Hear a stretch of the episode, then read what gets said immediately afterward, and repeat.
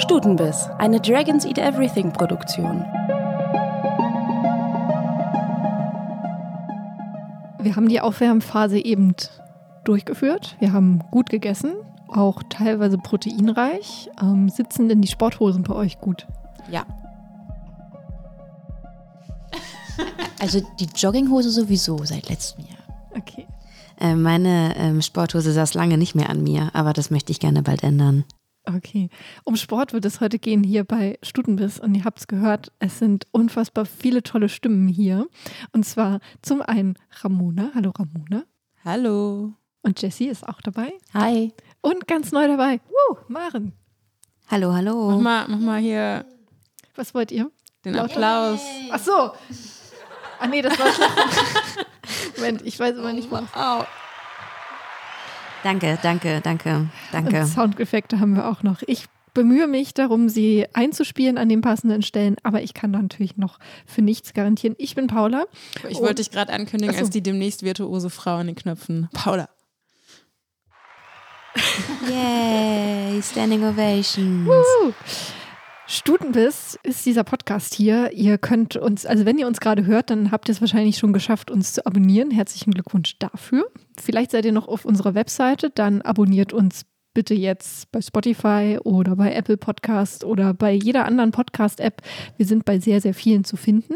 Und besucht uns natürlich auch gerne auf unseren Social-Media-Plattformen, wie beispielsweise Twitter, da heißen wir Stuten-Biss und Instagram, da heißen wir auch Stutenbiss, aber das I mit einer Eins. Und alle Links gibt es sowieso in den Show Notes unten. Damit haben wir die Werbung gleich am Anfang abgehandelt. Genau, das war die Idee. Und heute ist das Thema Sport. Weil wir sind voll die Sportmäuse. Ich war, also ja, bis vor kurzem. Wir wollen ein bisschen äh, über Sport reden und zwar, was Sport mit uns gemacht hat. Also vielleicht tatsächlich zum Disclaimer, wir sind tatsächlich keine LeistungssportlerInnen in dem Sinne, dass wir irgendwie, keine Ahnung, bei irgendwelchen Wettbewerben antreten im Sinne von die 300 Meter Sprint, sondern wir machen alle so ein bisschen Sport in unserer Freizeit, würde ich sagen. Manchmal, ihr müsst auch äh, du meinst, Nicken reicht nicht und zustimmen? sondern Wir können noch was sagen. Auditives so. Medium, genau. Und ähm, ich habe mich ein bisschen verrannt. Ich sage es einfach, wie es ist. Wir reden heute übers Quidditch, wir reden übers Ultimate Frisbee, wir reden übers Rollschuhfahren und da nochmal explizit übers Roller Derby. Rollschuhfahren. Yes. Ich musste gerade ganz kurz mir einen Lacher verkneifen und du hast gesagt, ich habe mich verrannt. Entschuldigung, okay, jetzt wird's, jetzt wird's professioneller. Und wir können ja vielleicht mal kurz erzählen, wie wir auf die, wie wir auf die Idee überhaupt gekommen sind, weil ähm, drei von uns vier fahren Rollschuh seit letztem Jahr, wie ungefähr irgendwie drei Viertel von Berlin. Und das macht Spaß. Und Maren ist das andere Viertel, die skatet und macht auch noch andere Sachen, zu denen wir gleich noch kommen. Ähm, und wir haben uns irgendwann mal beim Rollschuhfahren darüber unterhalten, dass Sport eigentlich, also für mich war Sport, Schulsport immer richtig kacke. Ich habe so ein kleines Schulsporttrauma, es hat mir komplett den Spaß am Sport genommen und ich habe jetzt so nach und nach gemerkt, dass es ja auch Sport Sportarten gibt, die Spaß machen. Ich fahre auch total gern Fahrrad. Ähm, und dann haben wir mal drüber nachgedacht, was sind eigentlich coole Sportarten? So, was sind gute Teamsportarten, die nicht so kacke sind wie das, was man irgendwie im Schulsport macht, wo man irgendwie als Letzte gewählt wird, weil ich war halt nicht so sportlich. Und auf mehreren Ebenen halt auch eine gewisse Sensibilität auch fördern. Genau. Also Sportarten, die irgendwie menschlich cool sind, die politisch cool sind und irgendwie auch ein bisschen lustig sind und äh, schön sind, weil sie nerdig sind.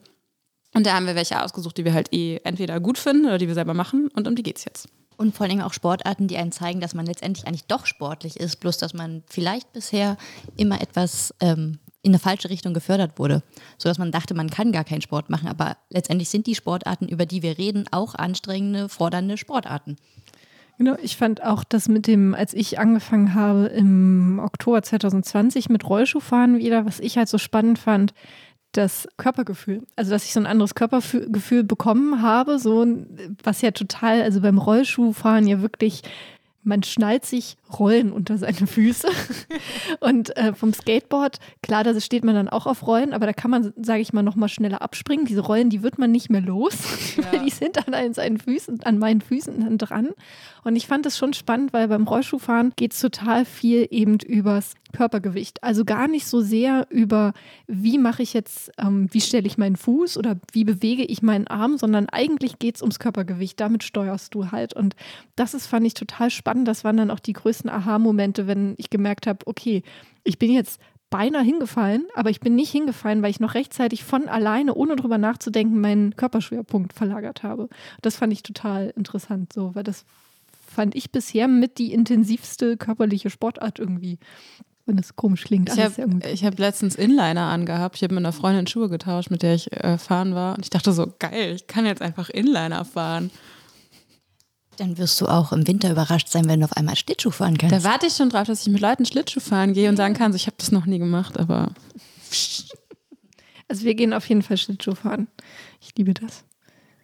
Maren? Achso, ja, ich hatte kurz über, ich hatte für, Menschen, die nicht die ähm, optische Ebene haben, ich habe kurz angesetzt zu sprechen, aber habe es mir anders überlegt. Aber vielleicht kannst du, ich habe jetzt rausgehört, du fährst Skateboard? Ja, ich habe vor kurzem ähm, angefangen, Longboard zu fahren, weil ich natürlich so toll wie die ganzen Instagramerinnen, Instagramerinnen oder Rinnen, Rinner, oh Gott, bitte schneidet das. Ähm, weil ich genauso wie die so richtig schön auf diesem langen Longboard im Optimalfall irgendwann mal dancen kann. Und deswegen habe ich mir so einen Dancer besorgt. Das war die erste größere, größere Investition, die ich mir von meinem neuen Jobgeld gegönnt habe. Ähm, ich war jetzt ein paar Mal skaten, auch ein paar Mal alleine. Das war für mich auch so ein Erfolg zu sagen, hey, ich bin jetzt autonom und brauche zum Beispiel jetzt kein Team, um jetzt selber aktiv zu werden. Das fand ich richtig cool, mit mir alleine jetzt loszugehen und auf einer Piste irgendwie ein bisschen links und rechts fahren zu üben. Genau, deswegen mache ich genauso wie ihr so einen Rollensport. Sorry, aber mich interessiert Longboard halt auch total, das muss ich mal nachfragen. Es gibt ein Longboard, das nennt sich Dancer. Ja, ich war natürlich auch, ähm, um den Einzelhandel zu unterstützen in diesen schwierigen Zeiten, war ich auch in einem hippen Laden in, ähm, in Friedrichshain und habe mich da beraten lassen und er hat dann so gesagt, ja, dann, na, ich so, ja, ich würde es gar nicht so super teuer haben, aber ich würde gern schon was machen, was halt irgendwie taugt und dafür so ein bisschen was in die Hand nehmen. Und dann meinte er so, hier ist so ein Dancer. Also ich glaube, so im Jargon von Leuten, die richtig Ahnung davon haben, da sagt man, das ist ein Dancer. Der Unterschied ist, und jetzt kenne ich mich nicht aus, weil ich gar nicht genau weiß, wie die einzelnen Elemente von so einem Board heißen. Die Dancer, die haben oben noch so, wenn du es von der Seite anschaust, gehen die beiden Enden hoch. Und damit kannst du quasi noch mehr Tricks machen und das Board so nach unten und nach oben mit einem Fuß. Und das ist der Unterschied zu einem normalen, regulären Board, mit dem du einfach nur geradeaus fährst. ich habe natürlich das Rollschuhfahren auch unter anderem angefangen, weil es sehr cool aussieht. Genau wie du. Wenn man es kann oder jetzt auch schon? Also ich finde auch, wenn man, also seit ich gerade ausfahren kann, was ziemlich lange gedauert hat, äh, sieht schon okay cool aus, finde ich. Die Schuhe sind einfach auch wunderschön und dekorativ. Ja, das stimmt. Auch ich habe so, jetzt, wenn man sie nicht trägt. wir sitzen ja jetzt in meinem Wohnzimmer und ich habe hier so eine Wand aus ausrangierten Rollschuhen, die alle nicht in meiner Schuhgröße sind, ähm, aber es sieht sehr gut aus. Da- Das ist, finde ich, ja auch ein nicht zu unterschätzender Aspekt. Die Optik, das Ja. stimmt. Aber ich finde, ich glaube auch dieses Gutaussehen, also beim Rollschuhfahren, das ist ja auch, hat ja tatsächlich nochmal so einen richtigen Hype jetzt in den letzten anderthalb Jahren erfahren. Einmal durch die Pandemie, weil es halt ein Sport ist, ähnlich wie mit dem Longboard. Man kann es super alleine machen, man kann es draußen machen. Man kann es aber auch dann wieder mit Leuten zusammen machen. Mit, man hat eh automatisch Abstand irgendwie. Aber auch durch die sozialen Medien, durch TikTok, dass da Leute Tricks gemacht haben, ähm, vor allen Dingen getanzt haben. Also mit Rollschuhen kann man ja verschiedene Sachen machen, unter anderem tanzen. So. Und ich finde, das gehört aber ja, glaube ich, auch zu jeder Sportart so ein bisschen dazu, dass man ja, ich sag mal so, diesen Style, diese Kultur lebt. Also genauso wie wenn man Fußballfan ist, dann kaufen sich die Leute ja auch die Trikots und gehen, wir gehen ins Stadion und so und ist, man ist vielleicht bei den bei irgendwelchen Fangruppen organisiert. Also das gehört ja eigentlich auch immer zum Sport dazu, auch so eine gewisse Kultur darum. So oder wenn ich an meine Radfahrfreundinnen denke, so natürlich haben die dann immer ihre Radfahrcappys auf oder kaufen sich T-Shirts, wo ein Rad drauf ist. Also Oder, oder einen extra schicken Helm. ja, genau, absolut. So, das, das ist schon, gehört irgendwie alles dann dazu. Den trage ich beim Rollschuhlaufen auch immer. ja, ich Ich trage habe auch. auch, ich hab auch einen, den ich für alles nutzen kann. Ja. Safety is sexy und so. Mhm. So, Wir wollen ja ein bisschen ausführlicher über ein paar Sportarten reden. Und ich glaube, wir fangen mit dem Roller Derby an. Ja, ich habe ein mysteriöses Geräusch mitgebracht, aber oh. weil wir jetzt die ganze Zeit schon gesagt haben, worum es geht. Achso, aber spiel mal ab.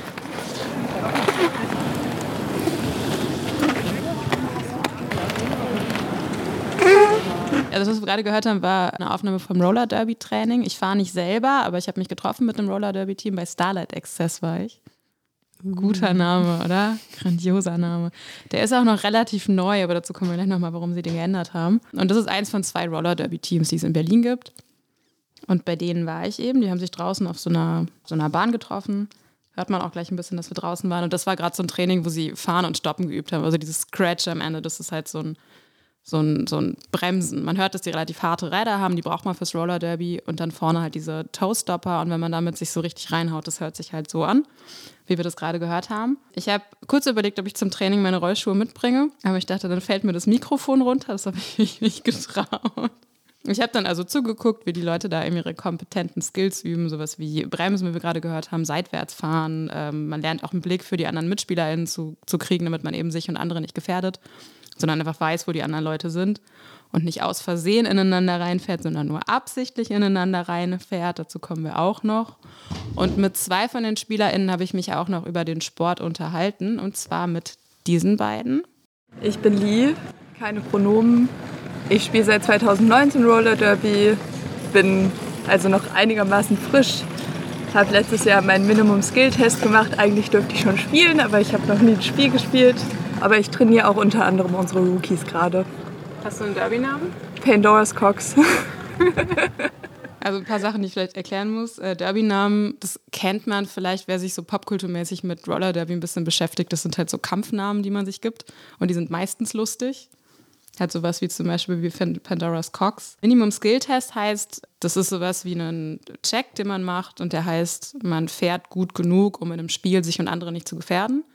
Danach dürfte man theoretisch mitspielen. Bei Lee war das eben so, dass nachdem Lee den Test gemacht hat, einfach keine Spiele mehr waren wegen der Pandemie. Und Rookies sind die AnfängerInnen. Also wer anfängt, ist erstmal Rookie und lernt dann Sachen und dann kann man irgendwann mehr und darf mehr und kommt irgendwie so eine Stufe höher. So jetzt die, die Kurzfassung. Und ich habe auch noch mit Sophia gesprochen. Ich bin Sophia, mein Derby-Name ist Juno McTuff. Ich bin seit 2017 schon dabei. Bin auch im Training so ein bisschen involviert, also bei den etwas fortgeschritteneren Leuten und hoffe, dass wir bald wieder anfangen können, so ein bisschen Freundschaftsspiele zu spielen. Das wäre super cool. Ich kann ja mal kurz reingrätschen. Yes. Und zwar Roller Derby. Ich habe noch ein paar Facts zur Geschichte von Roller Derby nämlich rausgesucht. Also heute ist das ähm, ja eine Sportart, die sehr weiblich geprägt ist, beziehungsweise ähm, sehr stark äh, von Flinterpersonen. Also Personen, die sich ähm, als weiblich verstehen, sei es nun, dass man cis-weiblich ist oder auch von Interpersonen sind äh, viel dabei, non-binary. Also das ist, finde ich, total spannend. In Nordamerika wo auch Roller Derby herkommt in, aus den USA, da ist es so, dass es durchaus auch einige männliche Teams gibt. Das ist, glaube ich, in Europa gibt, weiß ich gar nicht, ob es überhaupt eins gibt, ehrlich gesagt. Das habe ich jetzt so in der kurzen Recherche gar nicht gefunden. Mm, und dieser Sport wurde 1935 erfunden, sozusagen, von einem Mann, na toll, von einem Sportpromoter. Aber damals war das auch schon so, dass das gemischt äh, geschlechtliche Teams tatsächlich waren. Und dann gibt es so eine kleine wechselhafte Geschichte, dass es erst erfolgreich war, dann ähm, war der Sport aber zu brutal, dann wollte den niemand mehr spielen. Dann gab so es ein, so eine kleine Pause. Dann in den 40ern kam er kurz wieder und dann ist es auch wieder komplett eingeschlafen eigentlich tatsächlich. Und 99, da hat sich dann in ja, in den USA sozusagen in der Punk-Szene und vor allen Dingen auch unter den sogenannten Dritte Welle-Feministinnen, da hat sich dann auf einmal dieser Sport ist er sozusagen auferstanden und hat auch so das Gesicht tatsächlich bekommen, was er heute halt hat. Also auch mit diesen Kampfnamen und äh, mit diesem Aussehen und mit diesen lustigen Teamnamen tatsächlich so. Und 2006, da haben sich dann in Europa die ersten Teams dann auch gebildet. Und es gibt, weiß ich nicht, ob du das auch gleich noch hast, Ramona, dass es ja zwei Arten gibt, wie man Roller Derby spielen kann. Nee, erzähl. Und zwar, es gibt einmal, also die eine Variante, es kommt ja vom, eigentlich vom Sechstagerennen, das ist ja aus dem Rottsport, wo man so eine, wie sagt man denn, so eine Bahn hat, die ja so angeschrägt ist in so einem mhm. absurden Winkel, wo man ja dann rumfährt. nach dem Vorbild war sozusagen zuerst Roller Derby. Und in den USA wird das auch noch relativ viel gespielt tatsächlich, dass man auf so einer angeschrägten Bahn spielt. Und dann gibt es aber die Variante des Flat Tracks. Das ist dann auf einer flachen Bahn. Ist ja auch ein bisschen einfacher, weil äh, man hat ja nicht so viele von solchen Bahnen. Genau, man kann einfach in der, in der Sporthalle spielen. Genau, das ist halt der Vorteil. Darum ist das vor allen Dingen auch in Europa eigentlich so die verbreitetste Art. Und die Regeln sind wahrscheinlich aber beim, je nach die Regeln sind gleich, oder? Soweit ich das weiß, größtenteils ja. Genau, kann vielleicht mal kurz so. dazu sagen, die Regeln sind, ähm, man fährt halt, das sind zwei Teams, die fahren beide im Kreis und es gibt pro Team zwei Jammer, also es gibt insgesamt zwei JammerInnen, eine pro Team oder einer pro Team. Und wenn die jammende Person Leute aus dem anderen Team überrundet, gibt es dafür einen Punkt. Also da gibt es noch so Sonderregeln, aber das ist so die, der ungefähre Spielaufbau. Und der Rest des Teams, das sind die BlockerInnen, die versuchen dann mit vollem Körpereinsatz dieses Überrunden zu verhindern. Und deswegen sieht der Sport auch so brutal aus. Ja, darf ich auch noch mal ganz kurz eingrätschen? Ich weiß nicht, ob du, Ramone, das vielleicht auch gleich noch hast. Es gibt zwar nur, also oder vornehmlich Flinter-Teams in Europa, aber was es gibt, ähm, das ist in Wien, da gibt es eine komplette cis-männliche Cheerleading-Gruppe, die halt all over the world fliegen. Oder die waren, glaube ich, in Australien für, äh, für einen großen Wettbewerb. Und die machen halt in knappen Höschen da richtig schicke Cheerleading-Stunts, um halt die Flinte anzufeuern. Ja, Aber cool. für eine, eine, spezifische Roller Derby ja. Cheerleader-Gruppe, ja. das ist ja auch witzig. Genau. Mega geil. Ja, kleine Seitennotiz. Äh, Cheerleading ist ja tatsächlich auch eins, wenn man es, wenn es richtig gemacht wird, wo tatsächlich was ja auch gemischte Teams sind, weil ähm, es eben starke Personen braucht, die die Leute hochwerfen. Und ähm, da gibt es auch bei Netflix so eine ziemlich spannende Doku. Ich habe gerade vergessen, wie die heißt. Ich glaube, sie heißt auch Cheer oder so. Ich packe sie euch in die Show Notes, wo ein so ein krasses Cheerleading-Team begleitet wird, was echt heftig ist, was die sportlich abziehen. Dafür habe ich, als ich das geguckt habe, habe ich mich gefragt, warum ist denn Cheerleading nicht olympisch? Wirklich, das ist abgefahren. Das nur so am Rande. Bis äh, Roller Derby olympisch wird, weiß ich nicht, ob das je passiert, ob wir das überhaupt wollen, ist ja auch so die Frage. Du hast jedenfalls das Training besucht. Warum, magst du schon verraten, warum sie jetzt sich diesen neuen fetzigen Namen gegeben haben? Ja, das ist einfach eine politische, eine politische Entscheidung. Und ich habe Lee gefragt, warum Lee findet, dass das so ein cooles Team ist. Und ich glaube, das gibt schon mal so einen, so einen Hinweis darauf, worum es da geht. Wir trinken auch ganz gerne mal ein Bierchen zusammen und können uns irgendwie über verschiedene politische Themen connecten. Also wir haben halt auch eine politische Agenda und ist irgendwie ein nices Team. Was ich halt ja. auch cool finde, ist, dass das Team sich halt weiterentwickeln kann. Ja. Also gerade so was so Transinklusion und Transpersonen im Sport angeht und so, da haben wir uns halt echt, seit ich zumindest angefangen habe, habe ich mhm. das Gefühl, dass wir uns krass weiterentwickelt haben und uns da einfach auch viele Gedanken irgendwie gemacht haben, wie wie wir das handhaben können und wie wir das so handhaben können, dass alle sich halt irgendwie wohlfühlen. Genau, also darum geht es im Prinzip. Ne? Die, das Team hieß früher, hieß früher, früher Roller Girls ähm, so wie, also scheint irgendwie ein gängiger Roller Derby-Teamname zu sein. Und irgendwann haben sie gemerkt, so, ey, wir sind ja gar nicht nur Girls. Und haben einfach den Namen geändert zu diesem sehr, sehr tollen Namen Starlight Access. Und Sophia hat mir erzählt, dass das auch noch einen ganz coolen Nebeneffekt hat, diese, diese äh, Namensänderung. Das fand ich auch ganz spannend. Wir haben zum Beispiel früher so Anfragen bekommen für irgendwelche Drogeriemarkteröffnungen. äh, ja, das Sephora-Eröffnungen. So stellt euch mal im sexy Röckchen und Rollschuh hin und verkauft oder bietet die Lippenstifte an. Wirklich. Und das bekommen wir jetzt halt nicht mehr. Jetzt bekommen wir halt solche coolen Anfragen. Mit der coolen Anfrage waren wir übrigens gemeint. Ich dachte, das Lob gebe ich mal ins Team weiter. Cool. Ich finde es auch richtig gut, die Kulisse, die man so ein bisschen hört bei den, Tön äh, bei den Tönen im Hintergrund, so dieses Rollen von den Rollschuhen. War das Training jetzt draußen oder können Sie schon in der Halle sich äh, äh, treffen und trainieren? Das Training war noch draußen und man hört gar nicht nur das Rollschuhteam, man hört auch alle anderen Sportgruppen, die da so im Hintergrund sind. Also das war so ein großer Sportkomplex, wo die, das Roller Derby-Team halt so eine Bahn hat. Ähm, sie meinen auch, das ist nicht optimal, weil der Boden ist halt nicht perfekt und drin kann man schon besser fahren. Und ich war jetzt vor ein paar Wochen, da, da waren sie gerade kurz davor, dass sie wieder in die Halle können. Ich weiß gar nicht, wie gerade der Stand ist. Ob sie jetzt schon wieder in der Halle fahren oder immer noch draußen. Ist natürlich für die Pandemie besser. Ähm, zum Fahren kann man besser drin fahren. Und ich habe noch ein Serviceteil. Oh, cool. Mega. Falls, falls jetzt jemand mit Roller Derby anfangen möchte. Ähm, es gibt in jeder größeren Stadt ein Roller Derby-Team. Also in vielen größeren Städten. Da könnt ihr am besten einfach mal auf Instagram gucken, ähm, was es bei euch da so gibt. Die meisten haben Rookie-Programme, was natürlich gerade durch die Pandemie ein bisschen schwierig ist und es gibt auch gerade keine Spiele. Aber guckt mal, ob da nicht einfach gerade AnfängerInnen gebraucht werden, gesucht werden. Da könnt ihr hin zum Training. Da lernt ihr auch ähm, unter anderem Rollschuh fahren. Also ihr müsst meistens nicht viel können. Ähm, und viele Teams, unter anderem Starlight Access, die haben einfach so einen Pool an Equipment, das man sich erstmal ausleihen kann. Was ja auch ganz spannend ist, weil man dann, wenn man dann halt sich nicht das ganze teure Zeug kaufen muss. Das ist relativ teuer. Du brauchst ja gute Rollschuhe, du brauchst Schoner und alles und die kannst du dir erstmal ausleihen. Deswegen könnt ihr das, glaube ich, einfach mal ausprobieren. Starlight Access suchen die jetzt auch gerade aktiv? Ähm, die haben gerade keinen. Fast gar nicht aus Eigeninteresse. ich habe auch gefragt. Die haben gerade kein, kein Rookie-Programm, was sie starten, weil das mit, also pandemiebedingt einfach noch ein bisschen schwierig ist. Und ich glaube auch, dass in Berlin die eventuell ein bisschen überlaufen sind. Aber falls ich was sehe, halte ich dich auf dem Laufenden. Ich sag Bescheid. Vielleicht können wir einfach bei den anfangen zu üben und dann machen wir ein zweites Team in Berlin. Ich wollte gerade sagen, machen wir das dritte Team in Berlin auch. Ja, vielleicht, vielleicht. Umso größer die Liga ist, umso cooler.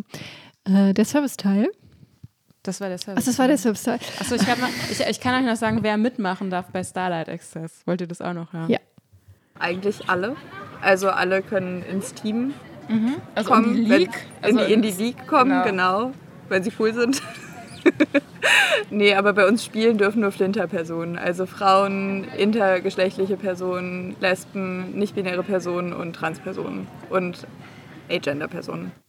Also wenn ihr cool seid und Flinter, könnt ihr euch bei Starlight Access beim Rookie-Programm anmelden beim nächsten. Ähm, und alle anderen Teams haben da ihre eigenen Regeln natürlich. Da müsst ihr vorher euch ein bisschen informieren. Ähm, aber ich glaube, cool sein ist immer die Voraussetzung. Die Webseite packen wir wahrscheinlich auch in die Show Notes. Oder? Bestimmt, ja. Na klar, alles, was wir heute hier erwähnen. Äh, ja, super stark. Also Roller Derby ist so eine Facette vom Rollschuhfahren. Finde ich mit irgendwie so die ich weiß gar nicht, wie ich das nennen will. Also brutal finde ich irgendwie so einen falschen Begriff, weil so richtig ist es dann, also es ist natürlich schon auch ein harter Sport, es ist so ein Vollkontakt, körperlich. ja, sehr körperlich, Vollkontaktsport und auch dieses Rempeln und äh, Leute überholen und dieses Blocken, das glaube ich hat ja auch viel damit zu tun, dass man sich überwinden muss. So. Und was ich ganz spannend finde, ich bin dafür, dass wir jetzt tatsächlich direkt zum Ultimate Frisbee kommen, weil wenn ich jetzt nicht ganz auf dem falschen Dampfer bin, oder? Ist das ja eine, also einmal, soweit ich weiß, ja eine Sportart, in der die Teams, also dass es ja gar keinen Schiedsrichter gibt, sondern oder Schiedsrichterin, sondern dass man das selber als Team auch regelt. Mhm. Und da geht es ja auch viel um diesen Fairness-Gedanken, oder? Dass man da eben sich nicht den Ellenbogen in die Fresse haut. Genau, also Spirit of the Game nennt man das dann auch unter anderem. Ähm, das gibt es aber beim Roller Derby auch. Da gibt es auch bestimmte Regeln, wo du hin treffen darfst und ja, wo nicht. Also sieht zwar immer ziemlich, ziemlich brutal aus, ich glaube aber, da ist das auch recht gut geregelt, dass man sich vielleicht doch nicht ganz zusammenschlägt. Ist aber beim Frisbee auch so. Frisbee ist nämlich im Kontrast zu Roller Derby ein komplett kontaktloser Sport. Also da ist Anrempeln und äh, höchst äh, verwerflich und also ist einfach ein Foul, wird gecallt und wie du schon erwähnt hast, gibt es da keinen Schiedsrichter der das denn regelt, sondern das passiert denn anders. Das regeln die Spielenden untereinander selbst. Kannst ähm, du einmal kurz für mich Idiotin erklären, wie Ultimate Frisbee funktioniert? Ich habe das schon mal gesehen, gern. aber ich habe keine Ahnung, wie die Regeln funktionieren. Frisbee wird auf einem Feld gespielt, das ist ungefähr so groß wie ein halbes Fußballfeld. Es gibt zwei Endzonen und das Ziel ist es, von der einen Endzone die Scheibe in die andere Endzone zu bekommen. Dazu hast du die Chance, ähm, die Scheibe weiterzupassen zu deinen Mitspielenden und du hast zehn Sekunden Zeit. Also wenn du die Scheibe hast, darfst du nicht laufen, sondern sie nur weiterspielen. Und die Gegner zählen dich an zehn Sekunden lang und wenn du es in der Zeit nicht geschafft hast, dann geht die Scheibe an das gegnerische Team oder du wirfst es halt weiter und so geht es Stück für Stück, ein bisschen wie beim Rugby voran mhm. oder beim Football besser gesagt. Beim Rugby darfst du ja nicht zurückspielen, beim, Football, äh, beim Frisbee schon. Also zurück in die andere Richtung. Mhm. Und wenn du in der anderen Zone angekommen bist, hast du einen Punkt gemacht. Und dann machst du 15 Punkte, dann hast das Spiel gewonnen. Und es gibt zwei Teams und die spielen gegeneinander. Genau. Okay. Und das Coole, finde ich, ist, dass du es gemischt geschlechtlich spielen kannst. Dass es eine unheimlich harmonische Community ist, was wahrscheinlich auch daran liegt, dass es keinen Schiedsrichter gibt und dass du, wenn es einen Konflikt auf dem Feld gibt, musst du es halt mit deinem Gegenspielenden selber klären. Also ihr diskutiert es auf dem Feld aus. Und dann wird es entweder accepted oder contested. Ähm, beim contested geht halt die Scheibe zurück, da wo sie vorher war, oder accepted und die, der andere sagt, ja, hast recht, ich habe dich aus Versehen angerempelt. Das sind auch gar keine langen Diskussionen. Also jeder kennt das Regelwerk, der da mitspielt und es ist auch ein Punkt vom Spirit of the Game, dass du die Regeln kennen musst und dass du dich ordentlich mit jemandem austauschst und ähm, das dann klärst auf dem Feld. Ich habe mich gemeldet. Ich finde das nämlich total spannend, ähm, mit diesem sich selber Spirit of the Game, sich selber zu Schiedsrichten sozusagen, weil ähm, das ist ja immer auch die Idee hinter partizipativen Modellen, dass in dem Moment, wo jeder verantwortlich ist dafür, so, in, also anders. Ich habe immer das Gefühl, wenn es halt ein Schiedsrichter ist, dann gibt man das so ab an die Person, dass die sagt, ja, das war jetzt ein Foul, ja oder nein. So, und dann hat man natürlich auch noch jemanden, über den man sich aufregen kann. Aber in dem Moment, wo man sich selber dann damit auseinandersetzen muss, ja, Moment mal, habe ich einen Fehler gemacht und das dann auch gewöhnt ist, so dass man merkt, ja, stimmt, so. Und dann, wie du sagst, dann ist es gar nicht ich kann mir vorstellen, dass da Leute jetzt kommen und sagen, ja, aber das dauert doch ewig, dann diskutiert ihr da immer zehn Minuten auf dem Platz rum, so wie man es vielleicht vom Fußball kennt. Ein Schiedsrichter pfeift was und dann kommen die Spieler an und fangen an, mit ihm rumzudiskutieren. So, ne? Dass das, glaube ich, eher dann nicht so ist, weil man ist das halt gewohnt, dass das einfach so. Genau, komplett anders. Also es passiert auch sehr gut, dass dein eigener Mitspieler sagt, du, ich habe das aber anders gesehen. Sagen wir zum Beispiel, die Scheibe ist wurde nicht rechtzeitig gefangen, sondern ist aufgekommen. Dann sagt einer, es gibt dann so einen Call, der heißt Down und der, der zeigt es dann an mit dem richtigen Handzeichen und ähm, callt es dann halt auch mit dem richtigen Begriff. Und dann kannst du, der die Scheibe gefangen hat, vielleicht noch so überlegen, hm, war die vielleicht schon auf dem Boden? Dann ist es natürlich ein Turn und die andere Mannschaft hat die Scheibe. Oder bin ich wirklich der felsenfester Überzeugung, ich hatte sie schon vorher, bevor sie auf den Boden gekommen ist. Und das musst du halt selbst entscheiden. Das geschieht wirklich ähm, in zwei bis drei Minuten. Und wenn dann zum Beispiel, wenn die beiden sich nicht einigen können, werden die Mitspielenden auf dem Feld gefragt. Und wenn die da nichts mit zu sagen können, dann werden die an der Sideline äh, gefragt. Und es gibt keinen, der jetzt die Oberhand hat und sagt, so ist es und basta, das ist jetzt meine Entscheidung, spielt einfach damit weiter. Es ist immer eine kollektive Entscheidung. Vielleicht muss man noch mal ganz kurz sagen, weil ich bin mir nicht sicher, ob wir es schon mal gesagt haben, dass du das ja auch spielst. Jessie. Ja, weil, ist im Gegensatz zu mir eine richtige Expertin. ähm, genau. ja, ich, ich praktiziere es. Also nach früher viel mehr vor dem Lockdown, da auch auf ähm, etwas professionellerer Ebene weil man glaubt es kaum, man sieht immer die Menschen im Park Frisbee spielen und denkt sich, ja, das ist ja eine nette Beschäftigung. Wenn du anderen erzählst, du spielst Frisbee, denken viele auch, du stehst einfach im Kreis und wirfst dir die Frisbee zu und denken gar nicht, dass es irgendwie was ist mit, mit Rennen oder äh, gar anstrengend. Äh, aber es gibt auch ähm, Weltmeisterschaften, Europameisterschaften, Clubmeisterschaften äh, auf dem Niveau schon. Klar kommt es aus dem Amerikanischen und da gibt es denn das alles noch mehr, aber es ist jetzt auch es gibt allein in Deutschland jetzt auch schon, Stand 2020, 175 Teams, die in Deutschland gemeldet sind. Ach, krass. Die auch gegeneinander spielen auf verschiedenen ähm, Leistungsstufen. Mega gut. Und du hast ja noch ähm, tatsächlich, also nicht nur deine eigene Spielerfahrung mitgebracht. Ja, ich habe mich mit Katha unterhalten. Katha kenne ich schon ewig lang. Die war schon super gut, als ich äh, gerade erst angefangen habe. Und das ist jetzt, glaube ich, auch schon äh, ein bisschen über zehn Jahre her. Von ihr habe ich den tollen Tipp, hey, bei der Vorhand, spann doch mal deine Bauchmuskeln an. Und ich dachte mir, hey, seitdem, seit zehn Jahren denke ich mir bei jeder Vorhand, ach Katha, danke für den Tipp, weil so fliegt die einfach viel, viel besser. Man denkt sich, ach ja, ich brauche nur so Armmuskeln, werf mal hier eine Scheibe, werf mal da eine Scheibe. Aber nee, der ganze Körper, und das passt ja auch wieder zum Körpergefühl, was wir am Anfang erwähnt haben, der ganze Körper wird damit gebraucht. Und ähm, also, falls ihr mal spiel Frisbee spielen wollt, spannt die Bauchmuskeln an. Vielleicht kann ich deswegen nicht so kompetent werfen, weil ich das mit den Bauchmuskeln nicht wusste. Mhm, spann die Bauchmuskeln. Voll der gute Lifehack. ja, nee, ich habe Katja auf jeden Fall ähm, dazu befragt und sie kann ja auch noch mal kurz erzählen, was ihre Faszination am Frisbee ist. Ja, das für mich Faszinierende am Ultimate ist, dass es ein relativ selbstverwalteter Sport ist, bei dem es keine externen SchiedsrichterInnen gibt sondern man davon ausgeht, dass alle Spielenden die Regeln kennen und auch befolgen. Und das ist für mich tatsächlich auch ein schönes Bild für das übrige Leben. Und zudem liebe ich es einfach, den Flug der Scheibe zu beobachten und mich danach zu bewegen, entweder darauf hinzulaufen oder auch davon weg, wenn ich weiß, ich bin erst die nächste Person, die die Scheibe kriegen soll. Das mit dem Schiedsrichterinnen haben wir ja gerade schon erwähnt, aber ich fand es auch so einen schönen philosophischen Ansatz, den sie da hat, weil es stimmt halt auch wirklich, wenn du einen Sport machst, denn beeinflusst dich der so, dass er, dass du die Sachen, die Infos, die Sachen, die du erlebst, ähm, was du dort lernst, das nimmst du auch immer irgendwie automatisch mit in dein Leben und wirst da vielleicht offener und toleranter auch für andere Dinge oder schaltest mal einen Gang runter, wenn du jetzt merkst, du hast einen Konflikt bei der Arbeit oder irgendwie sowas. Und daher fand ich ihren philosophischen Ansatz der fliegenden Scheibe und so auch ganz schön. Ich fand das auch schön. Irgendwann gehst du mal hin und irgendwann gehst du mal hin zur Scheibe und äh, bist aktiv und irgendwann denkst du auch mal, okay, ein bisschen zurückschalten ist auch ganz okay.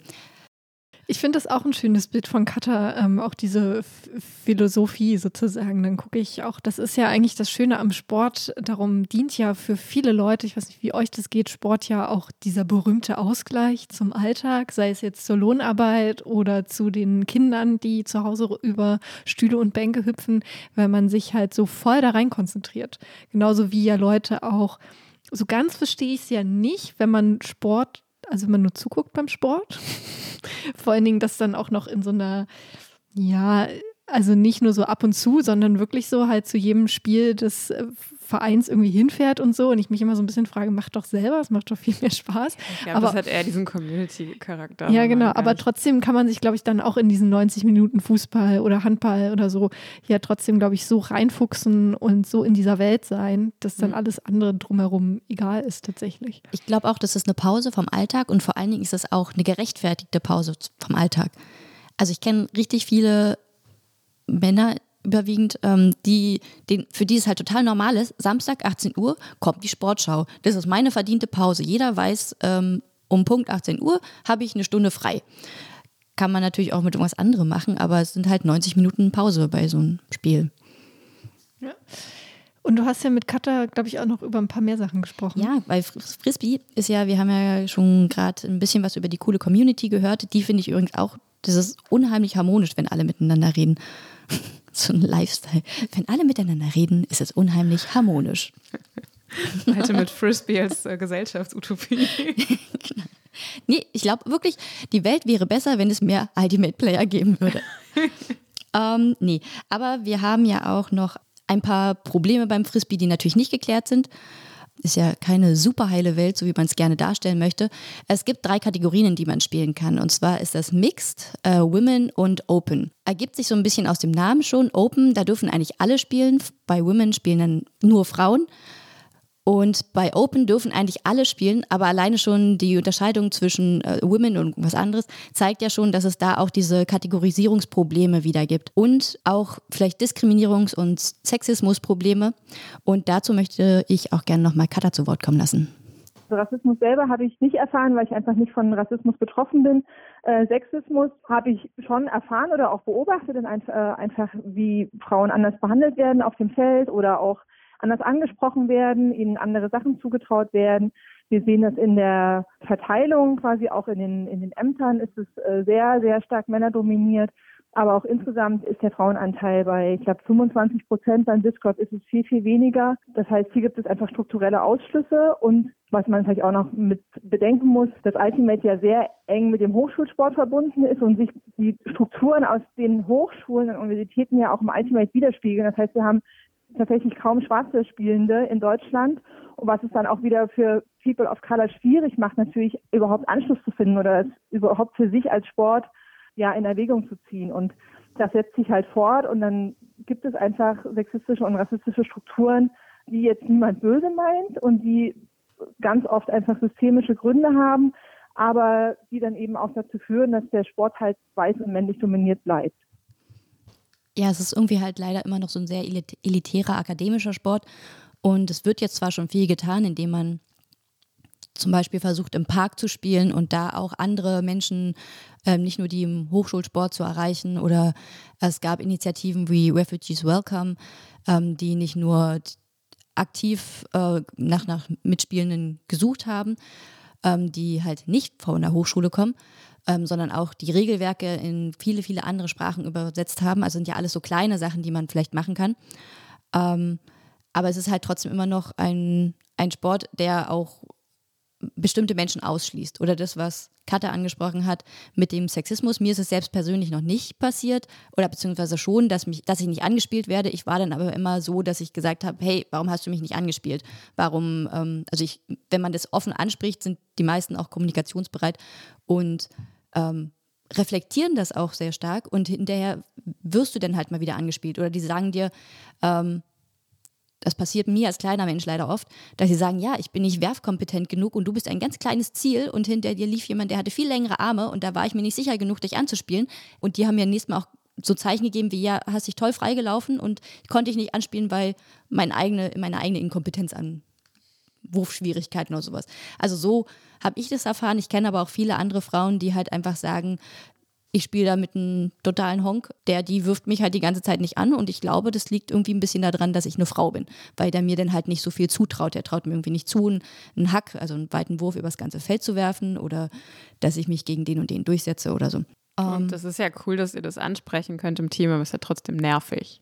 Ja, aber im Kontrast zu anderen Teams, ähm, wo du dann vielleicht einfach weggehst und sagst, okay, das ist jetzt kein Sport für mich, ja. finde ich das schon irgendwie, Kommunikation ist halt einfach die Lösung. Das ist halt dann das Spannende, auch mit den Regeln dann wieder zurückkommen, mit dem selber ja das Spiel organisieren tatsächlich. So, wenn man ja schon mal eine Kommunikationsbasis hat, so einen Kanal und es gewohnt ist, dass man miteinander redet, dann ist es ja auch leichter, dann wirkliche Probleme anzusprechen, so um zu checken, hey, warum warum spielst du mir denn nie einen Frisbee zu? So, das ist zwar immer noch so ein Schritt, so, ne, aber ich glaube dann ja immerhin schon mal besser, als wenn das nicht da ist. Wenn man dann so, okay, warum reden wir denn jetzt hier überhaupt miteinander? Lass uns doch einfach mhm. nur spielen. Hast du eigentlich auch in der Uni angefangen, oder? Ja, genau. Auch im Hochschulsport, auch weil ich vorher eher so eine Individualsportlerin war und ähm, mir dann immer gesagt wurde, was, du willst jetzt Frisbee anfangen, du kannst doch gar keinen Teamsport. Das war übrigens mein Ex damals. Und dann habe ich gedacht, was dir zeige ich? Und ich bin, ich bin ja wohl voll die Teamsportlerin. Und ähm, ja, dann habe ich Frisbee für mich entdeckt und dachte mir, hm, ist jetzt vielleicht kein Fußball, ist kein Basketball, vielleicht noch nicht mal Volleyball. Aber es ist ein Sport und der ist anstrengend, weil der ist so laufintensiv und so cutintensiv und alles mögliche. Also wenn mir irgendjemand sagt, das ist kein Sport, dann äh, dem weiß ich auch nicht, was ich dem sagen möchte. Wahrscheinlich gehe ich einfach weg und sage, du hast doch keine Ahnung. Ähm, da wollte ich jetzt aber gerade gar nicht nochmal drauf hinaus, sondern eigentlich ähm, war mir nochmal wichtig zu erwähnen, ähm, zu, zu, dem Sexismus, da muss es halt eigentlich auch noch eine Entwicklung geben in dem Sport noch. Und zwar gibt es die in dem Sinne, dass es jetzt gediskutiert wird, ob es in dem Regelwerk einen, einen Punkt gibt, der heißt, es müssen so und so viele Frauen oder so und so viele Männer auf dem Feld stehen. Also von jedem Geschlecht halt irgendwie maximal vier und dann drei, weil stehen immer sieben Leute auf dem Feld.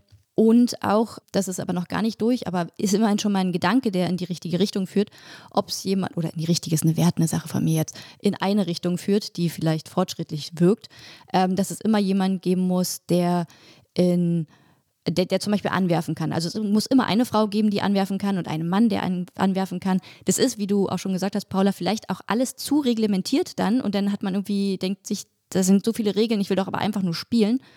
Ähm, es ist aber auch wieder ein Zeichen dafür, weil gerade beim Anwerfen, also Weitwerfen, da muss ich sagen, habe ich auch die Erfahrung gemacht, dass Männer sich da sehr viel vordrängeln und sagen, oh, ich will jetzt hier aber einen raushauen.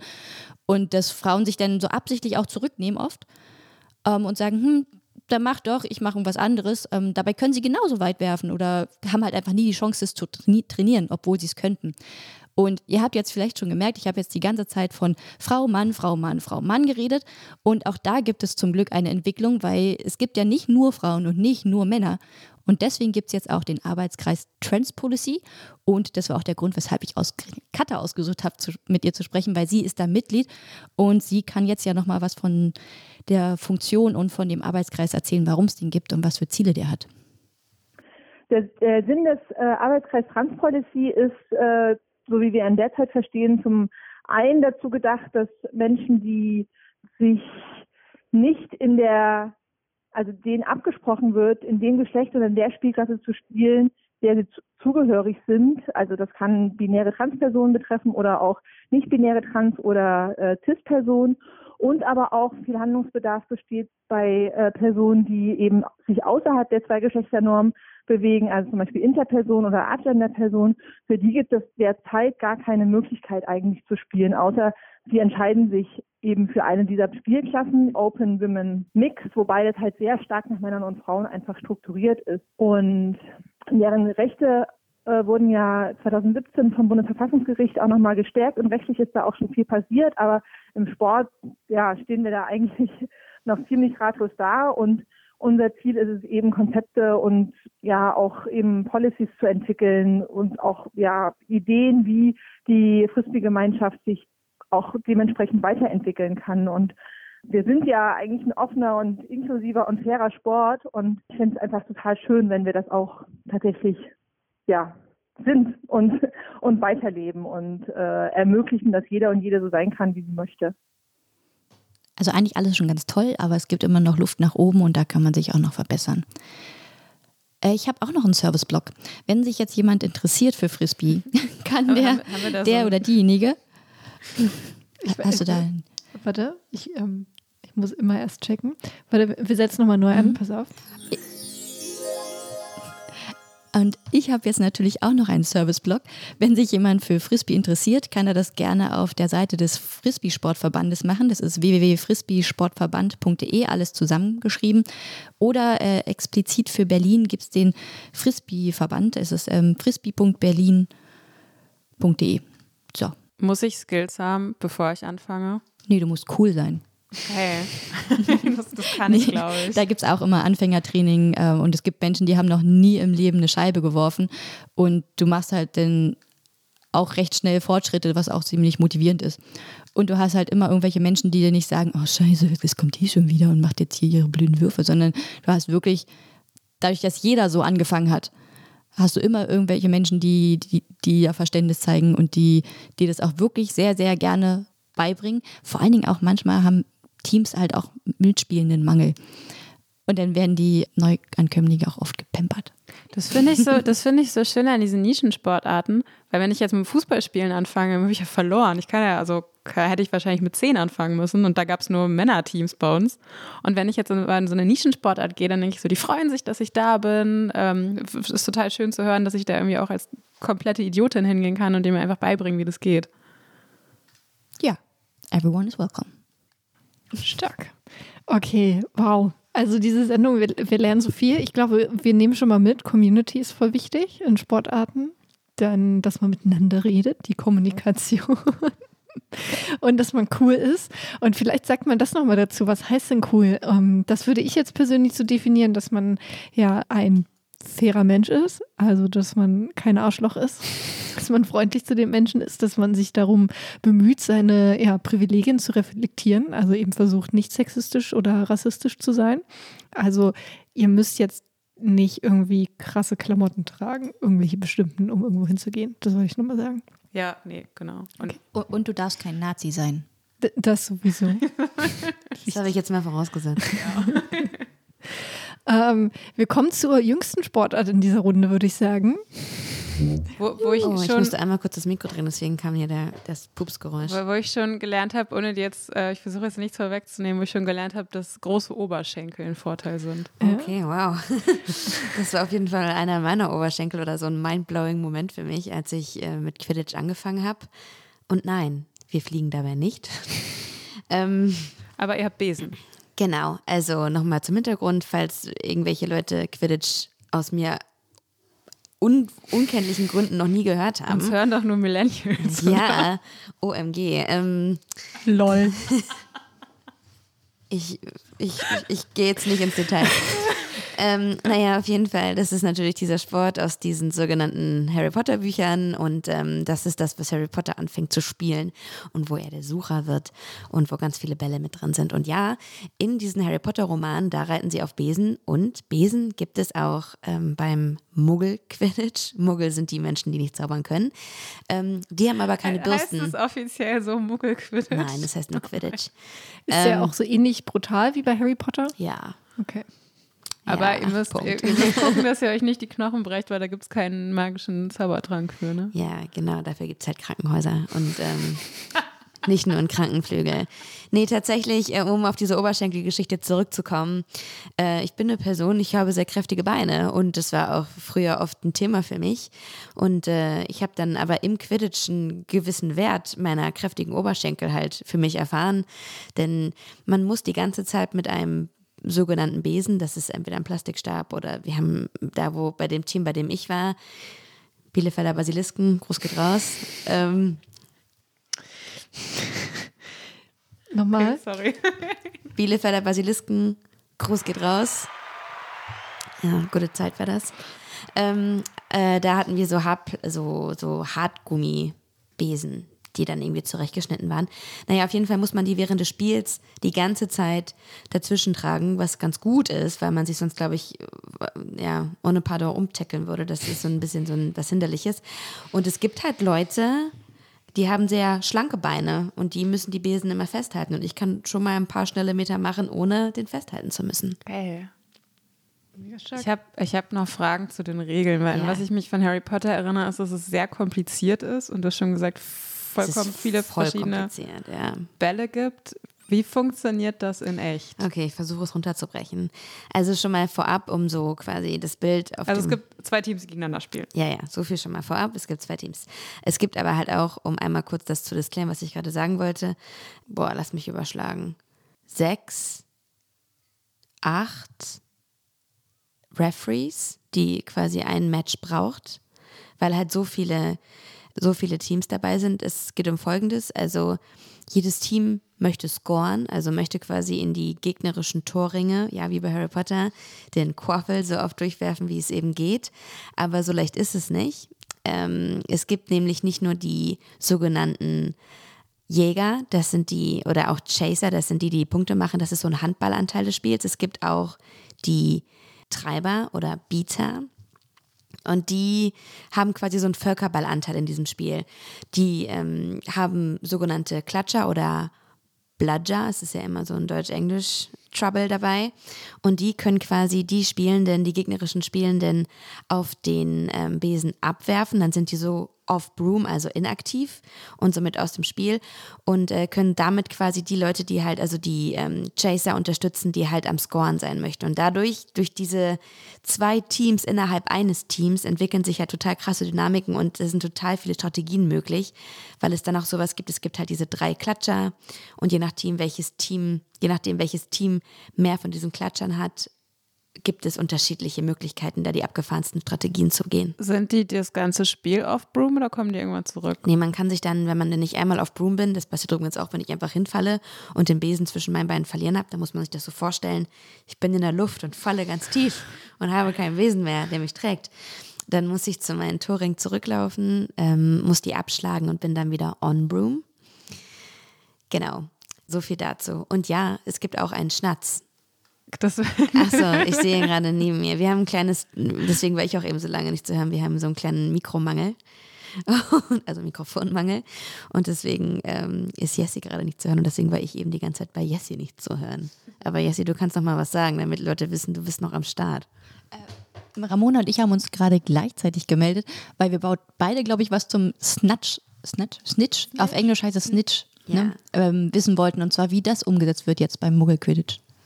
Ja, das ist die Stelle, die ich ähm, auch nachvollziehbar ein bisschen albern finde. Das ist, also es ist immer, Leute kommen dazu und sagen, oh mein Gott, wie kann ich am Anfang nicht lachen?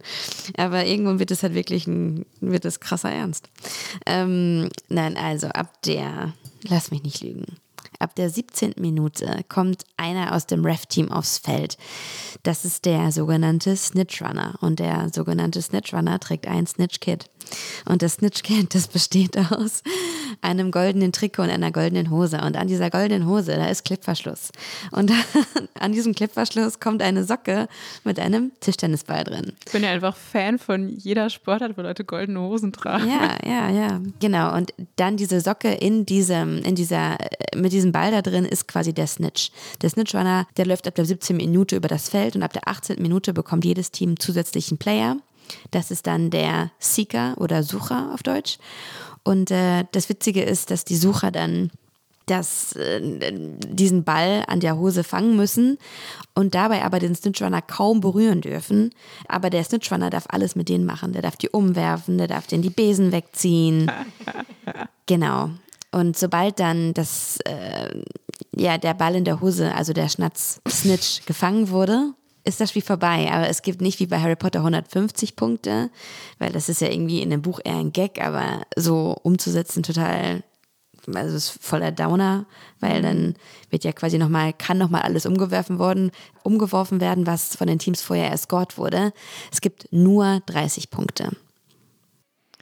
Okay, aber ich finde das eigentlich auch ganz gut. Also zum einen sagst du, es ist ja dann nicht die ganze Zeit lustig, aber irgendwie mag ich das auch, dass ähm, bei all diesen, also auch gerade beim Roller Derby und beim Quidditch, dass es halt diesen Bruch gibt, so diesen humoristischen, dass man halt automatisch, natürlich nimmt man das schon ernst, was man macht, so, aber eben mit so einem Augenzwinkern so, ne? Und das finde ich, das äh, erdet die ganze Sache ja auch so, gerade weil ich irgendwie, wenn es ums Sport geht, wenn es auch darum geht, Sport professionell zu machen, dann diese Ernsthaftigkeit ab irgendeinem Punkt mir dann irgendwie auf den Keks geht, wo ich mir denke, so, Alter, wieso kriegen da Leute Millionen von Geld, von Gage, dann zum Beispiel im Fußball, ne? Mhm. Und es wird da hin und her und wir bauen riesige Stadien und alles ist auf einmal so ernst und so. Und finde ich das eigentlich schön, dass es halt ein Spiel gibt, wo jemand sich ein goldenes Kostüm angeht, anzieht und dann auch und eben alles machen darf mit den Spielern, die versuchen, ihn zu fangen. Das ist doch fantastisch. Es gibt, es gibt aber auch einen kleinen, also es gibt schon so ein ja, nicht ausgesprochen, aber jedes Team möchte auch irgendwie schon das geilste Trikot haben. Ja. Und dann wird auch irgendwie immer schon das Trikot designt und so. Und dann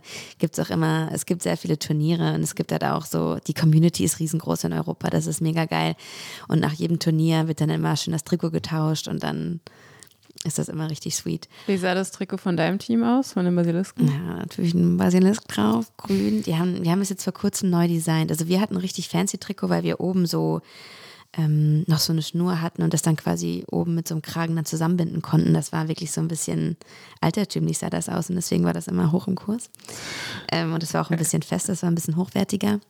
Genau, aber jetzt haben wir das nochmal neu designt und leider, ich bin nämlich von Bielefeld nach Berlin umgezogen, deswegen habe ich jetzt seit einem halben Jahr tatsächlich nicht mehr gespielt, leider bin ein bisschen raus, würde aber gerne mal zum Berliner Team gehen. Das sind ähm, die Berlin Blue Caps. Es gibt aber, glaube ich, noch Berlin Bludgers. Es gibt sehr viele Teams in Deutschland, so 40 bis 50 tatsächlich. Genau. Und das kommt auch aus dem College-Sport, ne? Genau, es ähm, gab, glaube ich, so zwei gleichzeitige Ansätze. Einmal aus Großbritannien, das sind auch die, die in, Deut äh, in Europa die meisten Teams haben, glaube ich. Und aus den USA. Es gab mal so eine Doku auf einem sehr bekannten Streamingdienst. Darfst du sagen? Ich glaube, das heißt irgendwas mit Mattblatt oder so. Mattblatt, das ist halt auch so ein Harry Potter-Ausdruck. Das steht für Leute, das ist eigentlich was Rassistisches. Ja. Das ist ähm, Leute, die halt nicht ähm, komplett mit ZaubererInnenblut geboren wurden. Die heißen dann Mattblatt, das ist eine Abwertung. Genau, so heißt auf jeden Fall diese Doku und da geht es im Prinzip darum, wie in dieser amerikanischen, US-amerikanischen College-Szene der Sport ähm, etabliert wird. Und das ist eine ganz tolle Doku und dann ist es halt irgendwie gespreadet all over the world. Und tatsächlich ist Australien super groß. Hm. Ähm, die sind immer mit bei den Weltmeisterschaften mit ganz vorne dabei. Das ist echt schon spannend. Stark. Ich finde an dieser Stelle, sagen wir mal kurz, weil es halt aus dem Harry Potter-Universum kommt, ähm, dass Transfrauen Frauen sind, um kurz Joanne zu ärgern. Die ja bestimmt diesen Podcast hören, genau. sich jetzt hey, Joanne. nice greetings. Ähm, nee, weil das äh, ganz wichtig ist für alle, die das nicht wissen. Ähm, Joanne K. Rowling hat so ein bisschen ihre Probleme damit, äh, Transfrauen als Frauen tatsächlich anzuerkennen und ja, macht mit ihren Aussagen, dem, vor allen Dingen auch im letzten, letzten anderthalb Jahren hat sie leider da ganz schön Turfs in die Hände gespielt, also Trans-Exclusive Feminists, so, das ist in Großbritannien nochmal viel, viel größer als in Deutschland, wobei wir da auch in Deutschland langsam ein bisschen aufpassen müssen, was hier abgeht. Genau, und ähm, das ist ja auch immer so ein bisschen das Problem, weil irgendwie, also ich bin auch eigentlich immer noch Fan von diesem Harry Potter, von dieser Geschichte und diesem Umfeld und bin auch der Meinung, dass dieses Buch oder diese Geschichte ist eben 30 Jahre alt so und ist dementsprechend auch auf diesem Stand. Man äh, muss auf jeden Fall eigentlich auch rassistische Dinge dort benennen, so, mhm. wo man merkt, dass es eben eine weiße Cis-Frau geschrieben hat. Trotzdem finde ich eigentlich auch ganz cool, dass dieses Franchise auch so ein kleines eigenes Universum gebildet hat. So und das merkt man ja. Wir haben vorhin, glaube ich, das kurz gesagt, die Millennials, unser Publikum. Also für uns alle so in unserem Altersgruppe, ähm, jeder, eigentlich fast jeder kennt diesen Stoff, hat zumindest Filme gesehen davon. Ich habe in irgendeinem Radiobeitrag mal Voldemort erwähnt und mein Redakteur oder Redakteurin meinte, ich muss das erklären. Und dann dachte ich so, was? Ja, genau. Also es ist auch ein, einfach eine unfa ein unfassbar starkes Franchise, um das man nicht so ganz drumherum kommt. Aber das vielleicht auch dazu dann zum Quidditch, das ist ja jetzt nicht, also muss da Geld bezahlt werden, so Rechte lizenzmäßig an Joanne K. Rowling oder das, hat sich das zum Glück irgendwie so ein bisschen verselbstständigt? Weißt du das? Ähm, ich weiß, dass es dazu Struggle gibt, irgendwie, wann man irgendwie wie was, also auf manche Begriffe, glaube ich. Ich weiß es ehrlich gesagt nicht, weil ich halt nie so in dieser Riege war, die auch tatsächlich das Regelwerk immer mal wieder neu aufsetzt und so. Deswegen kann ich dazu gar nicht so viel sagen. Aber ähm, natürlich ist die gute Joanne halt irgendwie so die, naja, die Ideengeberin für den Sport, aber der Sport begreift sich halt auch jetzt selber als Sport, der quasi jetzt von Muggeln adaptiert wurde und das hat alles selber weiter halt ähm, aufgebaut wurde. Und es gibt halt auch wirklich super viele Leute, die nicht aus diesen Harry Potter Pothead Szenen kommen, sondern halt wirklich sagen, ey, das ist ein krasser Sport und der ist einfach hyper anstrengend. Ähm, es muss super schnell immer gewechselt werden auf den einzelnen Positionen. Ich habe selber war Bieterin und das ist halt einfach, man kann da maximal, keine Ahnung, vier, fünf Angriffe wirklich gut durchpowern, weil es so leistungsintensiv ist und dann musst du halt direkt schon wieder mit deinen Subpartnern in der Subbox haben. und was auch noch spannend ist zu erwähnen ist beim Quidditch und das zielt genau auf diese Tweet-Thematik von Joanne K. Rowling ab, ist, dass es halt. Und das Nachhauen mit Essays auf ihrer Webseite. Ja, and, and so on. Ähm, äh, genau, ist, dass das Quidditch ist halt nicht nur mixed im klassischen Sinne, also nicht nur binär, sondern es gibt auch, man kann sich halt auch extra als non-binary ja, eintragen, mitspielen, sodass es halt Male, Female und Non-Binary gibt. Und das kann man auch regelmäßig, ich glaube, pro Saison kann man das sonst auch wieder wechseln, weil kann ja auch dynamisch sein, sowas. Genauso dynamisch ist das Regelwerk. Da wird jetzt gerade gebastelt. Ursprünglich war das oder wurde gebastelt. Wie gesagt, ich bin jetzt ein halbes Jahr raus. Es gibt da die Maximum Four Rule, sodass nur von den Leuten auf dem Feld, das sind sechs Stück, zwei Bieter, vier Chaser plus ab der 18. Minute noch ein Seeker, also dann werden sieben. Ähm, da von den Leuten auf dem Feld, auf dem Feld dürfen maximal vier oder durften ein Gender haben, sodass es halt nicht dazu kommt, ah, jetzt sind wir hier alle Happy Family und aus, also es dürfen hier Non-Binaries, Females und, und Males, die gab es also auch noch. maximal vier Männer oder maximal vier Frauen. Auf dem Feld sein, genau. Oder halt Genau, und Non-Binaries dürfen nicht so viele auf dem Feld sein, wie halt da sind. Aber es soll halt auch umgesetzt werden müssen. Mhm. Und das finde ich ist halt eine wichtige Sache beim Quidditch. Und ansonsten auch zur Community im, im Quidditch. Du hast es eben schon erzählt, sind nicht nur Potheads mit dabei. Mhm. Ähm, Potterheads heißt es, oder? Ja. Ich glaube, es, es, es, es, gibt auch Steigerungen. Es gibt ein Potterhead, es gibt ein Pothead. Es kommt drauf an, wie du fragst. Potheads sind Raucher. auch. Ah, okay. Vielleicht auch das? Fragezeichen. Vielleicht bin ich da auch vollkommen gerade auf dem falschen Trichter. Ja, wie sieht es aus mit Drogen? Aber dann bei so einem anstrengenden Sport stelle ich mir das dann tatsächlich schwierig vor, wenn man sich da vorher einen, einen zukifft.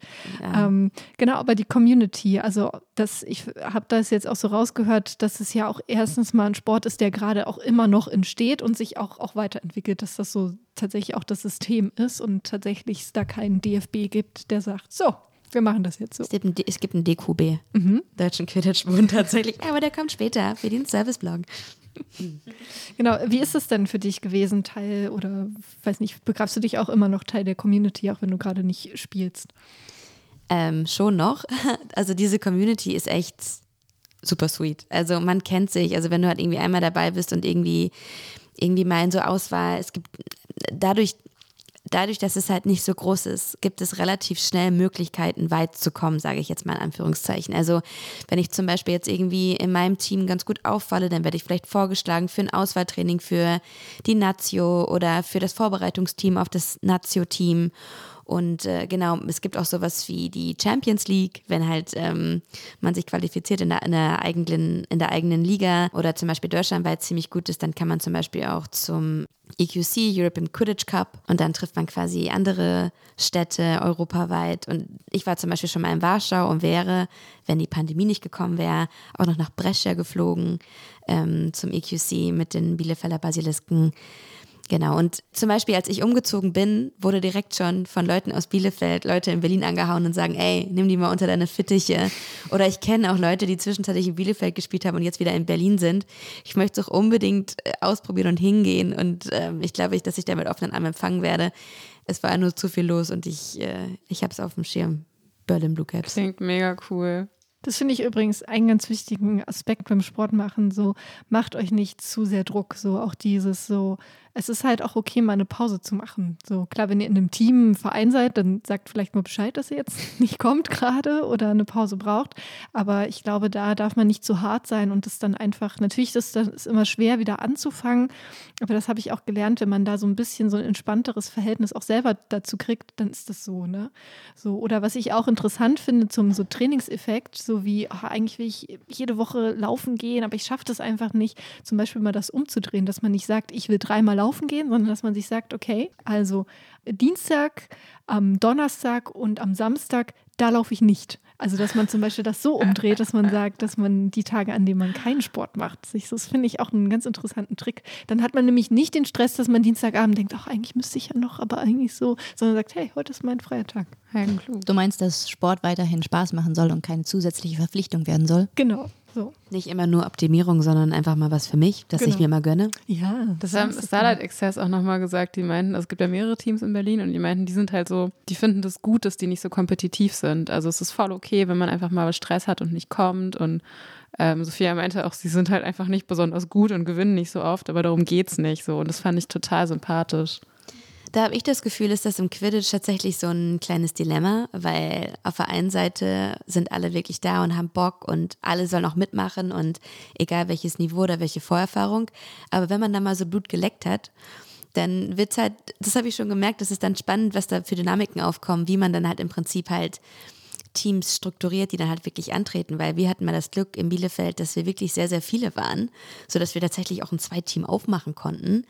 Genau, aber dann muss man natürlich gucken, okay, nach welchen Mechanismen geht, geht man? Also mhm. wie wähle ich die aus? Und äh, da muss man halt im Team eine gemeinsame Linie finden. Was ist uns wichtig? Möchten wir was erreichen? Oder möchten wir alle dabei haben? Ja, oder genau. genau, und das muss man dann, das haben wir auch geschafft, aber das sind natürlich unterschiedliche Ansätze, die man da fahren kann. Ist beim Frisbee ähnlich dann. Und beim Quidditch war es doch auch noch so, es ist wahrscheinlich alle Reisen auf Eigenkosten und so? Ja, tatsächlich schon. Also ja, kann relativ schnell relativ teuer werden. Ich weiß gar nicht, wie das ist mit, ja, ja, also ich meine, es kommt darauf an, wie du angegliedert bist, was dein, ob du einen eigenen Verein gegründet hast für dein Quidditch-Training, das gibt es auch, ob du an einem Verein angegliedert bist, ob der Verein quasi in dich investiert. Ich habe zum Beispiel das selber getragen. Ähm, wenn ich zum Beispiel, also ich hatte Tickets nach Brescia die habe ich aber zum Glück dann von der Fluggesellschaft erstattet bekommen, als die Pandemie gerade richtig on fleek mhm. war. Und ich habe noch eine J.K. Rowling-Frage. Ich habe noch eine andere Frage dazwischen. Ja. Ich, ich habe noch eine direkte Taktik oder ähm, Quidditch-Frage zu den Spielenden. Ähm, Gibt es da irgendeine Rolle, die total populär ist oder findet da jeder so seine eigene Lieblingsrolle oder will jeder der Sieger sein? Puh, also ich glaube, das ist super individuell. Ich habe von Leuten gehört, die gesagt haben, ah, jetzt habe ich irgendwie super lang gebietet, jetzt möchte ich mal gerne neue Herausforderungen, deswegen mache ich jetzt mal eine Weile Chaser. Siegen trauen sich, glaube ich, nicht alle zu, weil es ist echt, du musst da in kürzester Zeit echt alles geben. Und und ja, was du auch vorhin halt auch gesagt hast, das ist halt auch, manchmal gibt es da halt auch so sexistische Geschichten, ne? Also ich meine, klar, habe ich halt auch gesehen, wie halt irgendwie, äh, ja, kleine Cis-Frauen sehr große, breite Cis-Männer irgendwie umgetackelt haben. Aber ähm, es war für mich am Anfang auch ein Prozess, irgendwie da zu gucken, wie kann ich halt wirken oder was ist in meinen Kapazitäten drin. Und das ist, liegt halt nicht daran, genau wie beim Ultimate Frisbee, was eben eine Gesprächspartnerin gesagt hat, dass Leute das dir nicht zutrauen oder dass es von außen kommt, zumindest in den meisten Fällen nicht. Das ist halt eher wirklich was Systemisches. Und da glaube ich aber, bietet Quidditch auch die Möglichkeit, daran zu arbeiten und da halt auch die eigenen Möglichkeiten ausloten zu können. Meine J.K. Rowling-Frage war, du hast ja mal erzählt, dass ihr relativ viele Non-Binary-Leute seid und deswegen diese Gender, diese Gender-Regeln meistens, also für viele Teams vollkommen egal sind, weil eben so viele Non-Binary-SpielerInnen dabei sind. Bei manchen Teams ja, bei meinem Team tatsächlich gab es gar kein Non-Binary. Aber es gibt manche Teams, die haben nie diese Probleme mit der Maximum Four Rule weil es so viele Non-Binaries sind. Ähm, genau, deswegen habe ich irgendwie so ein bestimmtes Bild gehabt von der Szene und dachte, wurde das eigentlich krass diskutiert, als J.K. Rowling da so einen nach dem anderen rausgehauen hat? Hatte man das Gefühl, ihr müsst euch da irgendwie distanzieren oder das war so ein ah, schade, jetzt spielen wir so ein Spiel, der von einer Frau erfunden, das von einer Frau erfunden wurde, die halt irgendwie gerade so richtig uncoole Sachen gesagt hat? Bei uns im Team gab es mh, hm, die Frage, inwiefern, ob wir uns nach außen positionieren, inwiefern wir uns das annehmen oder auch nicht. Ich weiß gar nicht mehr, was dabei rumgekommen ist. Ich weiß, dass das ein Thema war, weil diese ganze Community ist sehr gut auf Social Media vernetzt. Aber ich glaube auch, dass ähm, der Sport sich nicht mehr an J.K. Rowling angegliedert selber identifiziert. Hm. Ja, aber natürlich ist das ein Thema. Also kann man, also ist ja klar, ne? Also mhm. wenn das so quasi von der Geburt dieses Sports irgendwie abhängt oder man denkt so, ey, wir sind eine total queere Community, das ärgert uns jetzt dass ähm, das jetzt irgendwie so, ein, so, ein, so, ein, so eine Richtung annimmt. Das ist halt scheiße, weil, also eigentlich, ich würde mal so frech sein und pauschal sagen, alle, die diesen Sport betreiben, teilen das nicht. Hm. Wir kommen nun zum Serviceteil. Ach so, ja, ich hätte ihn fast vergessen. Also es gibt ein DQW, wie ich vorhin gesagt habe. Das ist äh, der Deutsche Quidditch-Bund und ich würde sagen, dass es da für die meisten Sachen ähm, auf jeden Fall. Also für die, für die Teams in ganz Deutschland gibt es da bestimmt einen guten Überblick, auch über den Sport an sich. Social Media, DQB mega gut vertreten, alle Teams eigentlich am Start, vor allem bei Instagram. Da findet man auf jeden Fall alle Trainingszeiten. Während Corona ähm, immer so eine Frage, zwischendurch durften wir auch nicht trainieren. Jetzt aber wieder. Deswegen glaube ich, ist jetzt gerade ein guter Zeitpunkt, um sich da wieder ein bisschen schlau zu machen. Mega stark. Jetzt atmen wir einmal ganz kurz tief durch.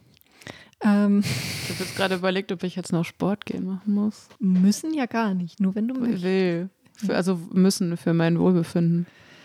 Ähm, ich finde schon, also ich weiß nicht, ähm, Sport finde ich tut, tut mir schon gut auch. Also einmal ja dieser Gedanke, auch dieses, wenn man ja hm, sich überwunden hat, vom Sofa aufzustehen und rauszugehen, was ja gerade in den letzten zwei Jahren so, auch so ein Thema war. Das ist ja immer schon so ein Aha-Effekt. Und ja, was ich vorhin noch gemeint habe, so dieses halt, dass man nicht zu sehr hart mit sich sein sollte, aber eben auch guckt, wenn es dann halt nur eine halbe Stunde ist oder so, dann ist halt auch okay. So und halt ja, irgendwie aus, Dinge ausprobieren.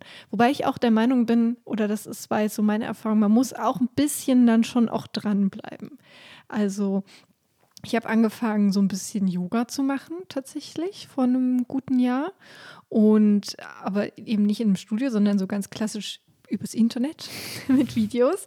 Und natürlich am Anfang denkt man sich, man sucht sich, kann sich, ich kann mir ja schon raussuchen, irgendwie Anfängervideos und so. Mhm. Und am Anfang, es sei denn, man ist Naturtalent im Verbiegen, so denkt man sich so, was, wo, wo muss jetzt das Bein hin? Und das funktioniert doch gar nicht. Aber wenn man es wirklich mal, vielleicht sogar tatsächlich da mal durchzieht, irgendwie eine Woche am Stück, jeden Tag da mal so eine 15-Minuten-Session macht, dann und dann der Effekt ein, dieser Trainingseffekt einzieht und dann auf einmal so, ah, jetzt geht das Bein ja doch bis dahin.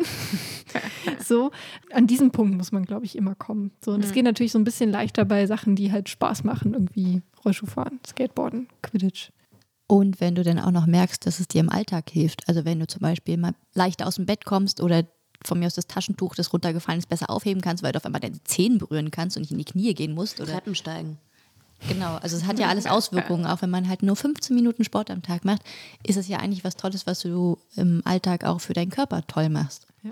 Oder so ganz klassisch halt mit Freundinnen zum Fahrradfahren mal verabreden oder so. Also es muss ja gar nicht jetzt so, ich laufe jetzt 40 Minuten im Kreis im Park, sondern es kann ja auch sowas sein, hey, wir fahren mal mit dem Fahrrad irgendwo hin zur Eisdiele oder so. Ne? Beim Beim Laufen, da habe ich immer einen krassesten Respekt vor Leuten, die, denen das Spaß macht. Ich, also ich glaube auch, dass das Spaß macht, aber ich habe diesen Spaß nie gefunden. Ich finde das total bemerkenswert, wenn Leute regelmäßig joggen gehen. Das habe ich tatsächlich geschafft in der Pandemie, dass ich für mich einen ganz guten Rhythmus gefunden habe, um für mich ein eigenes Joggen zu definieren. So schön mit Intervall, dass ich nicht zu viel gemacht habe, aber so, dass ich immer stolz war. Und dann war ich tatsächlich auch besser beim Quidditch. Und da hatte ich, da hatte ich so einen ganz krassen Aha-Moment. Hm. Ich mag halt auch generell laufen. Also ich gehe jetzt seit vielen Jahren schon eher nicht joggen so, aber ähm, ich, ich mag es halt auch einfach laufen. Also ich finde zum Beispiel auch super, ähm, jetzt nicht joggen, äh, wenn man halt am Strand, das finde ich mit eine liebste, liebste Beschäftigung, einfach, äh, keine Ahnung, vom einen Ende der Insel bis zum anderen Ende zu laufen, nur am Strand. Das kann ich äh, stundenlang machen, tagelang kann man mich damit beschäftigen. Also ich, bei mir ist das Fahrradfahren. Ja, Fahrrad, ja, ähnlich auch. Also ja. ich fahre halt überall mit dem Fahrrad hin und da kriege ich so meine Bewegung und das macht mir auch Spaß. Aber wenn ich irgendwo zu Fuß hingehen muss, denke ich immer, was das war, das ist so lange. Und es ist, ich glaube, ein Grund, warum ich so ungern öffentliche Verkehrsmittel benutze. Man muss danach ja noch laufen und ist man so langsam. Tja, du musst noch ein bisschen besser im Rollschuh fahren werden, dass du dann überall mit den Ja, das Rollschuhfahren stimmt, hinfahren kannst. Ich wollte so ein bisschen noch ähm, mit einbringen, tatsächlich, wir haben halt ja heute euch Sportarten vorgestellt, die so ein bisschen, wir haben es schon angesprochen, teilweise wirklich explizit sich als queer begreifen, die eben tatsächlich versuchen, so heteronormative Welten aufzubrechen, Mann, Frau, oder eben zu überlegen, wie kann man mit Quotenregelungen das Ganze ein bisschen gleichberechtigter und vielfältiger ähm, gestalten. Mm, Allerdings ist das irgendwie so mein Eindruck, das ist halt alles noch in diesen Nischensportarten, so Roller Derby, ähm, Quidditch, Frisbee, so das, was, was viele Leute dann vielleicht auch gar nicht kennen, einfach so. Und in diesen Sportarten, die halt ja beispielsweise bei Olympia stattfinden, da hat so gut wie noch gar kein Umdenken irgendwie stattgefunden. So. Und es gab jetzt bei den Olympischen Spielen, ist im Gewichtheben eine Transfrau an, angetreten die jetzt ähm, seit einigen Jahren halt bei den Frauen antritt. Da gibt es dann schon Diskussionen, auch wieder diese Diskussion, hat diese Person nicht einen körperlichen Vorteil, weil sie vorher durch eine männliche Pubertät gegangen ist und erst später dann ähm, sich ähm, Hormone genommen hat und jetzt als äh, Frau ähm, lebt auch tatsächlich. Und ähm, ich habe auch gemerkt an der Berichterstattung darum, dass da echt noch ganz schön viel Dinge ähm, sind, die man auch auch wegräumen muss oder wahrscheinlich eigentlich so das gesamte System stürzen muss und wirklich überlegen muss, wie setzt man denn einen neuen Anlass, weil man auch äh, oder weil man sieht an einzelnen Sportlern auch, dass es gar nicht so leicht ist, auch in diese Kategorien reinzubrechen. Und da habe ich noch einen aktuellen Fall sozusagen mitgebracht, weil der diese Woche, also in der Woche, wo wir die Sendung aufnehmen, hier die Folge, ähm, wo es einen neuen Twist gab. Und zwar bei der Läuferin äh, Casta Semenya aus Namibia. Die hatte nämlich in den letzten Jahren das Problem, dass sie nicht in ihren, also teilweise gar nicht bei den Olympischen Spielen jetzt antreten durfte, beziehungsweise auch bei anderen Weltmeisterschaften und so weiter, Wettbewerben in den Kategorien, in denen sie sonst läuft. Also sie macht vor allen Dingen so 400 Meter Lauf und sowas, äh, weil ihre Testosteronwerte zu hoch seien, also im Vergleich zu anderen Frauen und ihr dann vorgeworfen wird, dass sie dadurch einen körperlichen Vorteil hätte.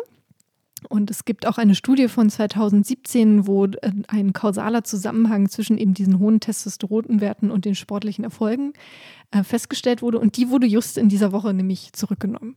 So, und Casta Semenya ist nämlich auch eine intergeschlechtliche Person. Und ähm, da merkt man, und sie ist auch noch eine schwarze Sportlerin, das muss man dazu sagen. Also all diese Sportlerinnen, die von diesen Fällen ähm, ja, betroffen sind, sind schwarz. So, wo man auch denken kann, aha. Warum denn das? Ist es nur ein Zufall? Ich glaube nicht. Und da merkt man halt auch, dass im Profisport, also es kann halt auch richtig harte Nachteile haben für Personen. So, wenn wir eben nicht mal alle darüber sprechen, wie wir auch den großen Profisport eben anders denken und nicht einfach sagen, ja, Mann und Frau reicht doch. So. Und eine Frau ist man halt, wenn man biologisch die und die äh, Chromosomen, diesen, den und den Chromosomensatz hat und eben diesen und jenen Testosteronwert nicht äh, überschreitet. Also das, ich habe den Eindruck, dass ich, glaube ich, erstmal, glaube ich, auch, selbst wenn das jetzt bei Casta Semenya sie wahrscheinlich jetzt nicht mehr betroffen sein wird von den Sperren, mal gucken. Ähm, das ist alles noch nicht raus. Aber ich habe da auch echt so, ich glaube, da muss noch ein langer, langer Weg gegangen werden. Und es ging bei ihr doch war das die Sportlerin, die ihr Testosteron dann irgendwie senken sollte, um weiter Sport zu machen? Genau. Aber das ist ja auch schon ganz schön krasser. Also, Genau, das also ist total die krasse Forderung, die man an den Menschen stellt irgendwie. Genau, also das, also man muss vielleicht dazu sagen, das ging halt los, als sie auch dann die ersten sportlichen Erfolge vor ein paar Jahren feierte und vor allen Dingen ging es zuerst los, dass gemunkelt wurde, naja, aber Casta Semenya, ist sie denn wirklich eine Frau? Die ist aber sehr groß und sehr muskelbepackt, das kann ja gar nicht sein, huch. Ähm, und sie dann quasi auch gezwungen wurde, ja, also das ist ziemlich hart. Sie wurde halt, also so ein krasser Eingriff auch in ihre Körperlichkeit, wo sie halt tatsächlich in einem sogenannten Geschlechtertest unterzogen wurde. Ihr Chromosomensatz äh, un- untersucht wurde, wie gesagt, ihre Hormonwerte. Da kam das dann eben mit diesen Testosteronwerten raus und wo dann gesagt wurde, ja, die seien ja viel zu hoch für eine normale Frau, in Anführungsstrichen. Ähm, und dann gab es tatsächlich so ein kleines Hin und Her und die Frage, wie könnte sie beispielsweise daran teilnehmen. Und ein Vorschlag war, dass diese SportlerInnen dann ein halbes Jahr vor diesen Wettkämpfen eben ähm, ihre Testosteronwerte künstlich halt senken müssen. Und das ist halt dieser krasse Eingriff auch in, in diese Körperlichkeit. Und Casta Semenya ist dann, konnte eben dann in den Wettbewerben nicht antreten, weil sie gesagt hat, nein, das macht sie nicht. So, das ist ja mein Körper. Der ist Mega so. stark. Ja. Ähm, und sie ist auch als Sportlerin noch aktiv und beißt sich dadurch, ist, glaube ich, auch ein großes Vorbild auch für viele ähm, sportliche Personen und kämpft, glaube ich, auch diesen Kampf weiter. Also es wird sehr spannend jetzt auch hier rückwirkend, was dieses Zurücknehmen der Studie bedeutet.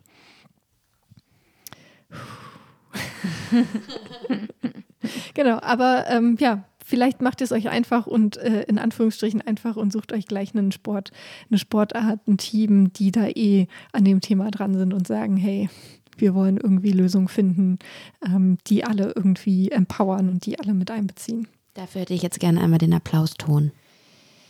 Moment.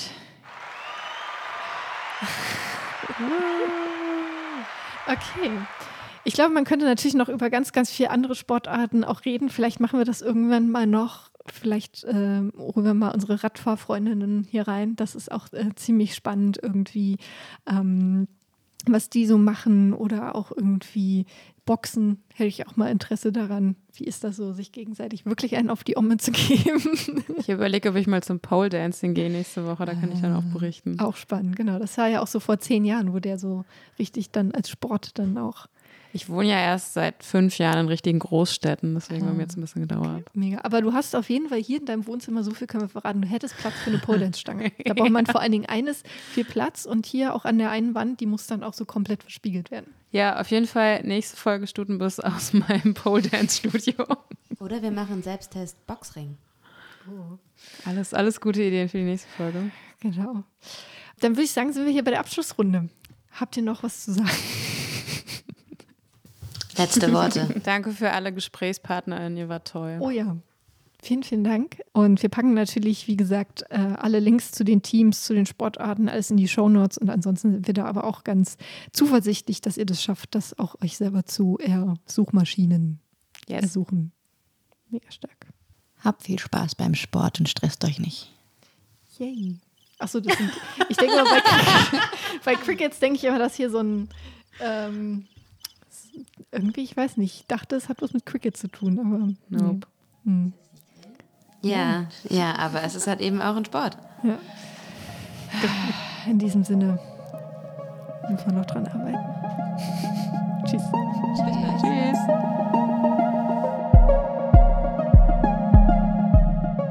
Das war Stutenbiss, der queer-feministische Podcast von Dragons Eat Everything. Heute moderiert von Jessie, Ramona, Maren und mir, Paula. Vielen Dank, dass ihr zugehört habt. Folgt uns doch gerne bei Instagram oder auch bei Twitter. Da findet ihr uns unter dem Namen Stutenbiss. Und ihr könnt auch gerne mal auf unserer Homepage vorbeischauen, dragonseateverything.com. Dort findet ihr nämlich noch weitere Podcasts, einmal von Stutenbiss, aber auch vom Nerdfeuilleton und vom Interview-Podcast All You Can Eat. Música